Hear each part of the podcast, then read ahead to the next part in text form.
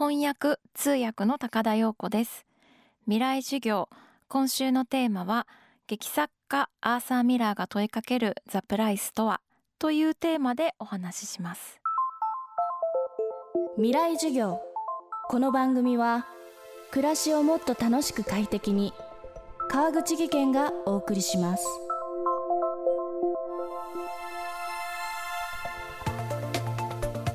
未来授業。今週の講師は翻訳家通訳者の高田陽子さん。これまで数多くの翻訳劇を日本語に翻訳し海外から来日した演出家と俳優の橋渡しをする通訳として活躍されています。そんな高田さんの新訳で現代によみがえった戯曲「ザ・プライス」今なお世界中で上演され続ける作品を生み出したアメリカを代表する劇作家アーサー・ミラーの名作です。現在俳優山崎はさんが主催する演劇集団劇団ガルバによって上映中のこの作品の初演は1968年。50年以上が経ち社会の様相や文化が違ってもアーサー・ミラーが込めた思いが見る者の心を動かします。未来授業3時間目。テーマはアーサー・ミラーが私たちに伝えたかったこと。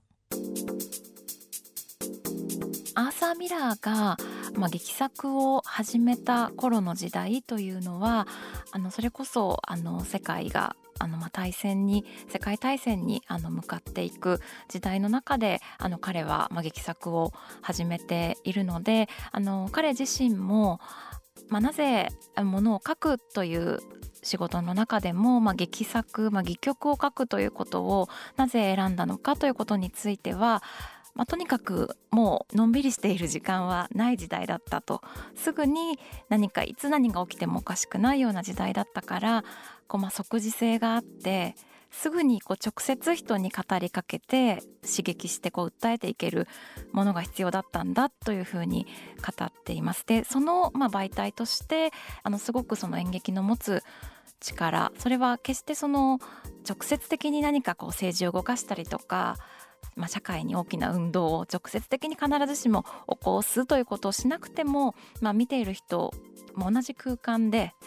にお客様が集まってその方たちにこう直接こう伝えていけるメディアなわけですからお客様のま心を動かしたり、まあ、物の見方とか意識をこう変えたり後押ししたりするということができる演劇というものを彼が選んで劇作を続けたというところにあの私はすごくアーサー・ミラーの力強さというのを感じています。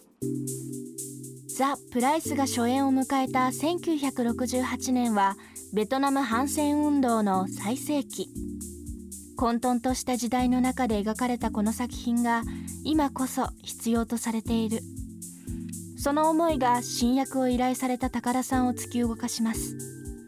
まあ、今このコロナ禍において、まあ、なかなかあの、まあ、演劇を作ってそしてまあ上演するということも簡単ではない状況の中で、まあ、今回この「アーサー・ミラー」の中でもこの「ザ・プライス」という作品を選んで、まあ、向き合って、まあ、上演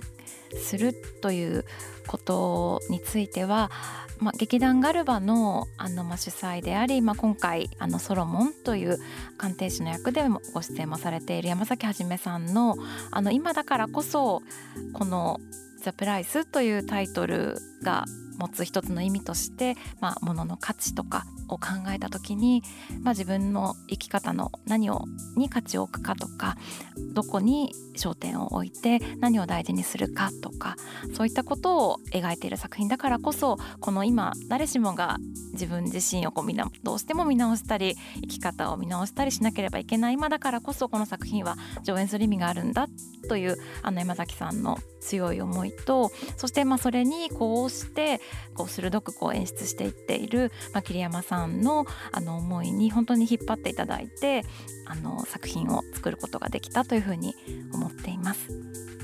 ザ・プライスを翻訳させていただいてあの素敵なセリフがあのそのそれはもちろんアーサー・ミラーが書いた素敵な言葉がたくさんある中でも、まあ、一つすごく印象に残っている言葉を挙げるとするならばあの、まあ、全てはものの見方なんですよという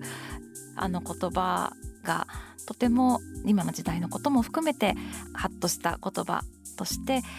印象に残っています。まあ、一つの事象だったりとか出来事だったりとかを見ても、まあ、の見方一つでその意味やこう価値というのは変わっていくんだということをすごく表している言葉だと思うのでそこそのセリフ「物の見方なんですよ」という山崎さん演じるソロモンが言うセリフなんですけれどもはいすごく印象に残っています。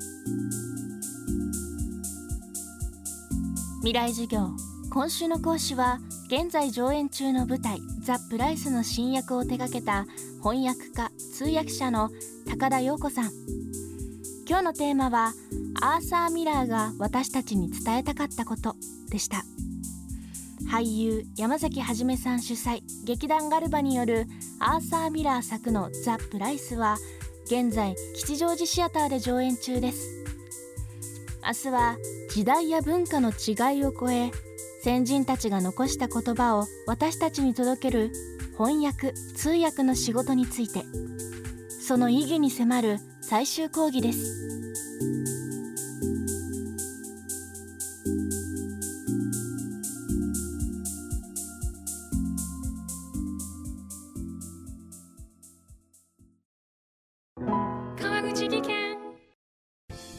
の転落大きな怪我につながるので怖いですよね。